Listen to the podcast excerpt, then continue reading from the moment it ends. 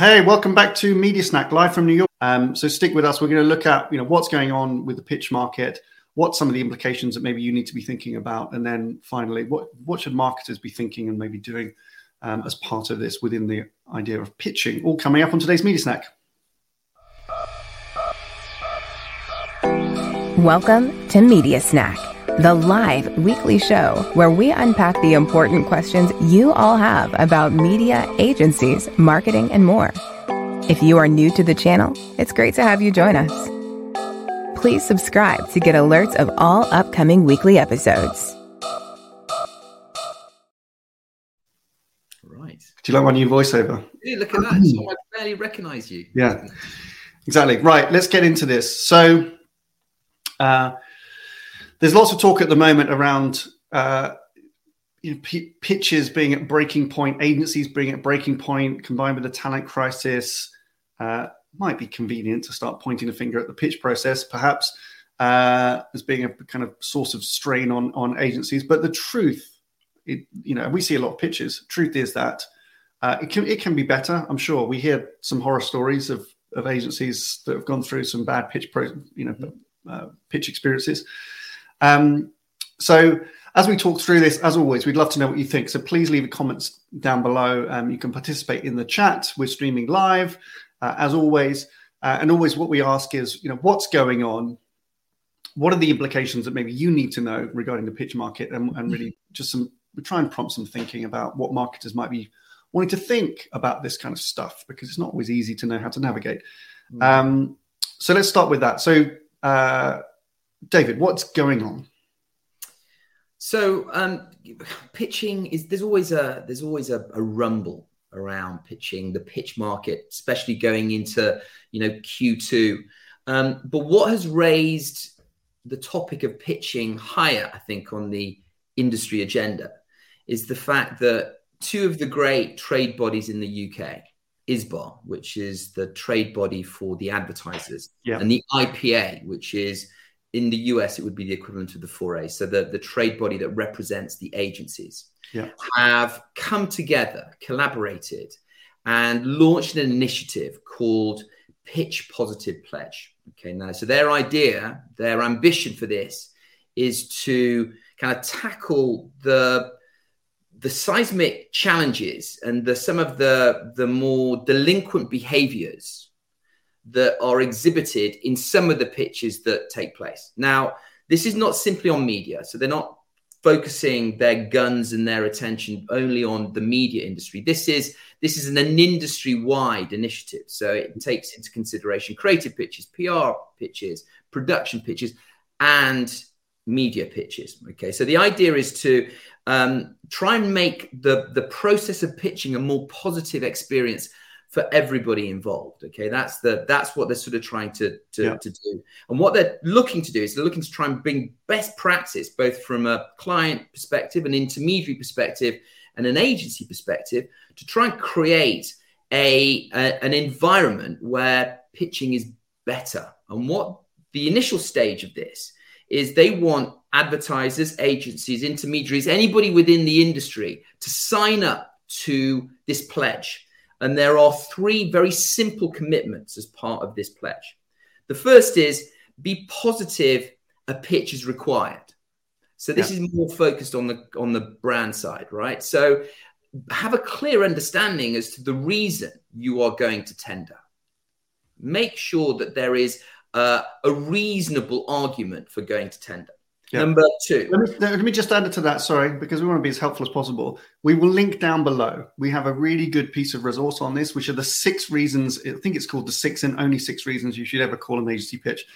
Um, I don't know whether that's right or not, but it's pretty good. And uh, a lot of people like reading that. So let, we'll link that down below because if you're thinking about, okay, well, what's a good reason or not? Yeah. We've explained it. Yeah. So the reason you go to pitch, make sure that there is a positive reason for that. Number two, run a positive pitch. Make sure that the components and the process itself is as positive and as engaging as possible. And number three is provide a positive resolution. Now, this surprised me. Okay, when I thought, I mean, the end of all pitches, I'm assuming the winners and the losers are informed. I mean, they certainly are in a very considered way on the pitches that we run. But I attended one of the initial workshops that the ISBA and the IPA held in defining what these pledges were. And some of the horror stories, in particular around perhaps some of the creative and PR pitches, where you know the agencies go through this this hugely expensive and distractive process, an involved process, and then the client just drifts away. It, it, they ghost them. They don't even mm. inform these agencies whether there's been a resolution. I find, I find it absolutely astonishing. So those are the three pledges that they are asking the, the, the industry to to commit to. Yeah.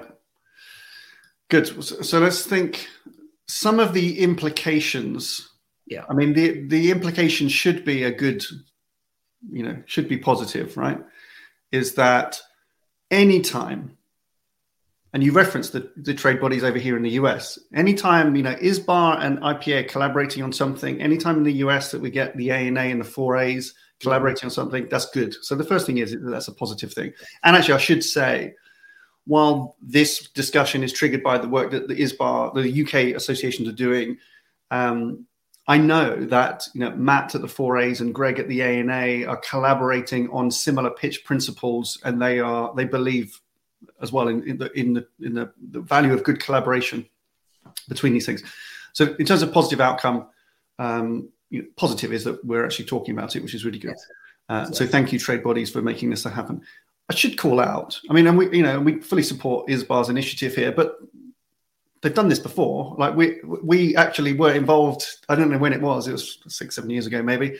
They had a thing called the Good Pitch Guide, which was another ISBA initiative. We went and presented to a whole bunch of different things. I remember standing at the IPA presenting to a whole bunch of marketers um, about, you know, uh, some good pitch principles all of these kind of things. They're all positive things, but what really, what does impact does it make? Uh, you know, I think so, the risk is sometimes that the agencies feel like, well, we've we've complained to the IPA, so like, okay, the IPA can go and fix it, and really what they need to do is change the behaviour of the ISBA clients, and then the ISBA advertisers would hire a firm like us and say, okay, make us good at pitching, and so we bring we, we are the implementers often of those pitch principles as a business, we've you know we've been running pitches amongst other things successfully for the last ten years. We have our own principles. We have standards. I would argue that go exceed what the trade bodies are talking about because the trade bodies are saying, "Oh, you know, can we just be nice? Can we have feedback? You know, can we can we do this in a slightly better way?" We say like fundamental. You've you know, and we if you're a if you're a follower, a viewer of, of Media Snack, and you've seen even recently, we've been doing lots of lots of episodes about good practice, good, great practice in pitches, right? Yeah. Understanding the dynamics. How do you need to behave as an advertiser? How do you get the best out of it? All this stuff. We have standards um, that we uphold. Uh, so we see these kind of pledges and we think, okay, fine. To us, this is without sounding patronizing or dismissive about it. This is like this is entry level. This is this is you know the very least what you'd expect. Now, that's not denigrating the fact that some agencies, and it's as you say, it seems to be in the field of creative and, and PR, less so in media. I think media's got a bit more discipline, uh, hopefully, over the last few years, which is good to see. Uh, you know, the bad behavior, I think, tends to be advertiser run pitches when they run them themselves because maybe they don't appreciate sometimes the implications on the agency and the workload and how to behave. It's just they just don't know what's expected of them necessarily. And maybe that's where firms like us can help just steer you in the right direction and keep you on track just to at least fulfill some of these, you know, be compliant with some of these basic principles. Um, so it's been done before. Is it going to change anything? It really has to, you know, it has to be implemented. Yeah. Now, the there's a, a risk, you know. I read the I read the in terms of the implications. I read the the principles of this. And I, I see that all the different op-eds and vox pops that are going on in the trade press from agency leaders saying, you know, pitching's broken, pitching's broken. Um, but let's be clear, agency leadership loves pitching. Agency leadership loves pitching. And I'll tell you why agency, leadership loves pitching, and that's not easy to say, uh, is whilst it's a strain on resource, whilst it's you know, stressful period, um, and they would love to for pitching to be easier for them, uh, which I concede it should be, and they should get all this basic good feedback. Agency CEOs love pitching, and you know we've been in leadership roles in agencies. You're conditioned to know that pitching is the pitching is it's almost like the purpose of the agency. Sometimes it just feels like it's the lifeblood of the agency. It's what you know. You feel very privileged as a as a kind of as a junior or mid-level person in an agency to be kind of invited to be part of a core pitch team. It was it's like a rite of passage in an agency. Maybe some advertisers don't appreciate that. You know, uh, agency CEOs, particularly part those that are part of companies which are you know publicly traded or holding companies, you know, they're measured on growth. They're really measured on the growth of operating margin, and uh, they know that if you listen to analyst calls for any of the big holding companies, right, any of the big agency groups, listen to an analyst call. If they've won a piece of business, it's called out, it's named on an analyst call, like it's news to shareholders. Oh, we've won this following big client. Okay. It's stories that agencies tell themselves. And if they didn't have any pitches, I'm not sure what agencies' stories would agencies would tell about themselves. So that it's the best story agencies can tell about themselves. So and as a CEO, agency CEO, you just want to you want to fight pitches and you want to win pitches because careers are made in pitches, reputations are forged in pitches, teams are created in pitches. You know, loyalty and integrity and trust and all of these things, they don't happen in the office on a day-to-day basis. They happen in the trenches of a pitch. and we've been we've been part of that on the agency side. And it's exciting. I used to call new business when I used to run new business for big agencies it's like an extreme sport. It's like an adrenaline sport. It's kind of fun. It's fun when you're in your 20s, certainly. It gets harder as you get older. um, but from a CEO, a pitch tests how good your product is, how good your people are, and leadership generally see them as positive. And it's very hard for an agency CEO to say no to a pitch, although they're getting better. They're getting more discerning, and we we've been strong advocates of agencies being more discerning about pitches than ever the, the where it gets difficult for agency leadership is is twofold. One is if you're a bit tight of talent, and now right now a, a talent crisis in the in the industry, which I think we all acknowledge, um, which across all agencies is very acute in media, but all agencies are, are, are struggling with a bit of a talent challenge. When you're a bit light on people, pitching is a real problem, real headache because you've got to either spread your resource very thin and you lower your chances of winning, um, or you have to be very disciplined about what you go, what you pitch for, and because you've got fi- you have much far, far more finite resources. Excuse me, and you have to be aware of the kind of the pitch, the cost and the implications of pitching. Uh, so for the CEO right now, a bit light on talent, lots of pitching opportunities. Um, you know, maybe it's easy to say, "Oh, the pitch process is so is so bad; it's all broken." Um, but really, talent is light, and in some agencies, maybe they've offloaded. I should say it's a bit of a brutal word to use, but I mean they let go people, a lot of people last year, and they've been slow to hire them back, and now it's a bit of a talent crisis. Uh, so it's in some places a bit of a self-made problem. Uh, also, uh, you know, you've got to get a net positive as an agency CEO. So I was talking to a, an agency leader this week who was saying, you know, we've had an amazing run of business, but then admitted privately they've also lost a load of business. So he was like, net, you know, net gain is we're kind of there, but the story's good. Yeah. You know, as an agency CEO, if you didn't win any new business, but you just held on to the clients that you had, that would be seen as a bad year, right? You wouldn't be a hero. Was we, that's the mentality in agencies. You've got to change that.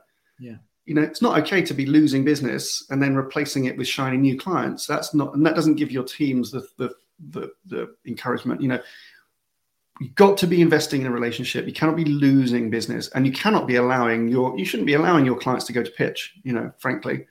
Um, and if they do go to pitch i think some kind of initiatives i think the ipa have talked about this you know it's interesting idea of you know the incumbent agencies, if you if you have a client that goes up for pitch, should you defend it? I mean, I think some kind of framework that allows you to make that decision and actually challenges the advertiser to not drag incumbent agencies through a pitch if they're not going to retain it. Yeah. would save a huge amount of resource and pain. And I think that's where some of the negative feeling comes from. Um, so things that an agency leadership can be doing. Uh, you know, don't underservice your client with talents thin. Don't underservice your existing clients, chasing new clients. You know, that's a recipe for you know zero net gain and and uh, you know not good growth. So far better agency culture, I think, and agency leadership and incentives, KPIs have got to be much more on invest in the relationship, over service your existing clients. Don't give your clients an excuse to pitch, um, and then you wouldn't be complaining about pitches. And then you know, if things that do come along, you can be far more discerning then. You can be far more discerning because you don't need to win. Yeah. Far more discerning about the ones that you go for and go for ones which you think are good, you know. Best way of killing off a bad pitch is just don't don't take mm-hmm. part in it. You know, yeah. don't take part in it. When that advertiser realizes that no agencies want to tender for their business because of their reputation or they've hired a consultant that agencies don't like or trust, or they're trying to do it themselves and the agencies don't believe that this is going to end well, don't do it. Mm-hmm. You know, it's the easiest way to to kill off bad pitches. Don't do them. Um, okay, I should kind of wrap up a little bit now. The uh, there's been some criticism. Some people say, look, this is just you know we're shining a light on bad pitches, but there's not a lot of not enough you know focus on you know practical examples. I would call out actually the work that the ana and the 4as are doing which is quite practical and guidelines based. ISBA have got guideline pitch pitch guidelines which are really good. Um, and their resource the resource we should call that out pitchpositivepledge.co.uk go and have a read of that because it's quite helpful. Um, what i would leave you with the implication is is uh, that you know I think agencies got to be a bit more discerning about what they do with the talent that they've got. Okay, you can't spread it too thin and then complain about the quality of pitches. Um, we we cannot have uh, pitch processes abusing the goodwill and resource and the investments of agencies. Okay, it's got to be a respectful process. I would say the biggest biggest implication to, to get this right is to invest in relationships and consider the long term and invest more in existing clients and invest more in existing people. Okay, which means there'll probably be a little bit less pitching, which is probably good for everybody. Um, so that's kind of implication from a broader sense. Looking, I mean, I'm taking really a CEO agency CEO perspective, but to you, what should a marketer be thinking about this? Does it do it need to matter? I mean, does well, yeah, it does. I think it. I think it does. I mean, we, we operate in a fairly rarefied space here at ID Comms because when we work with brands, you know they considered the the reason to pitch. You know they're engaging with us because they see the value that we can add in creating a strategic media review. And the agencies i think i hope kind of respect or involvement in kind of pitches. So so many of the kind of pledges that that, that are being dropped here actually don't really relate probably to the clients that that we're dealing with because they already kind of tick those boxes. But but as a as a marketing community I think absolutely committing to these pledges is the right thing because you're committing to good practice when it comes to, to pitching. As you say, it's the lifeblood of the industry, right? Many marketeers have either come from the agencies or they may end up on the agency side. So they'll appreciate that. So the first thing is absolutely commit to it because it's the right thing to do. But then take that practicality. How do you, if you are going into a pitch, what are the practical things that you need to do in order to make sure that your pitch is the most productive, constructive, and engaging you can possibly be, not just for the people internally that are going to be involved in, in the pitch from the brand side, but also from the agency side. Have a strategic vision. Make sure you prepare properly. Make sure that you have a, a strategic process that stress tests all of the things that you think are going to be really important for your agency partners in the future. And treat the agencies and the process with as much respect as you possibly can because this is not you're not looking to find a, a service provider. You're looking to find a strategic partner. And that requires thought and real consideration. Yeah indeed. You know with many of the clients if not all of the advertisers that we work with over the years in pitching when they get to the end of the process they appreciate the scale of the undertaking, and I don't mean the workload, but they, you know, the, in in media and advertising, we get used to talking about millions and tens of millions, hundreds of millions, billions of dollars, and it, it, it becomes you, know, you forget actually how significant these are. These are really significant strategic contracts between you know the advertiser and a key partner, a key partner, and you know if, if that does touch media, you're talking about some of that company's largest single investment each year. And if it's creative or digital PR, it's just strategically hugely important, these relationships. And you get to the end of that process and they go, wow, this was, you know, A, it was a good process, really thorough. Thank you very much. Needed help, definitely, because it was, it is a bit of work.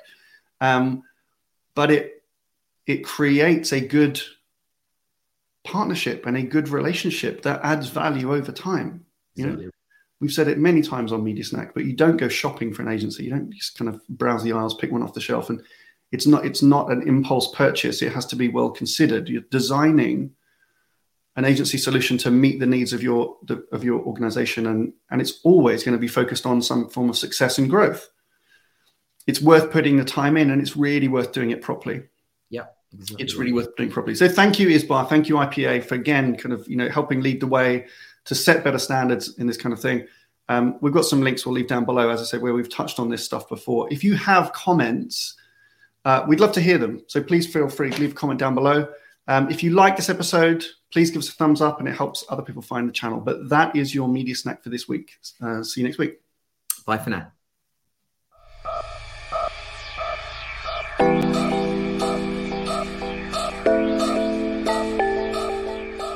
Media Snack is brought to you each week by ID Comms, the award winning growth consultancy specializing in media and advertising.